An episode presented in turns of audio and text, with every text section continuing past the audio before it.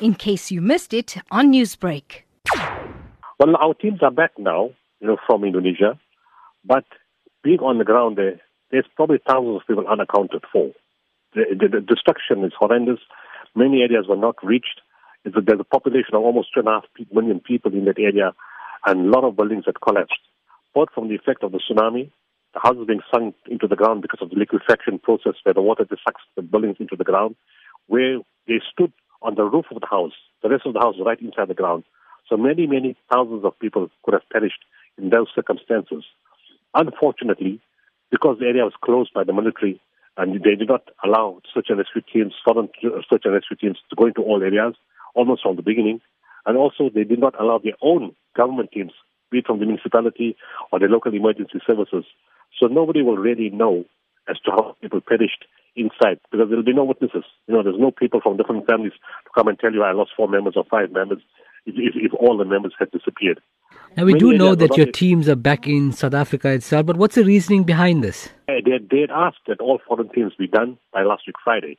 As far as they were concerned, the search and rescue phase was over. Although, in my understanding, there really was not much of a search, you know, in, in, in what they were doing. What do you feel could have been done differently to save more lives? If we saw the destruction, well, first of all, there seems to be a dichotomy. It seems the president is saying one thing and, and the military is saying something else. The, the announcement for international assistance came too late.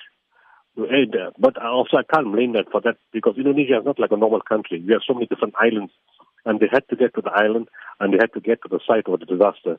And because the area was not accessible, they couldn't make a judgment call to say the team should have come early. That announcement should have made on, at the latest on the Saturday, you know, the 29th of, of uh, September. The call should have been made then, not late on Monday afternoon. And the problem with that is the president makes a call, he speaks on international media on Tuesday morning, 2 o'clock, and that same morning, uh, morning the military says, no, they don't want anybody. The president makes a call for more teams, and the military stops the teams that are already there and don't want anything things to come. So, the first of all, they need to have better coordination in terms of their own government. Secondly, they should have made the call earlier. They should have asked for many more teams, and I'm sure many more lives could have been, not many more, many lives could have been saved if the teams came early, both search and rescue and medical. Newsbreak, Lotus FM, powered by SABC News.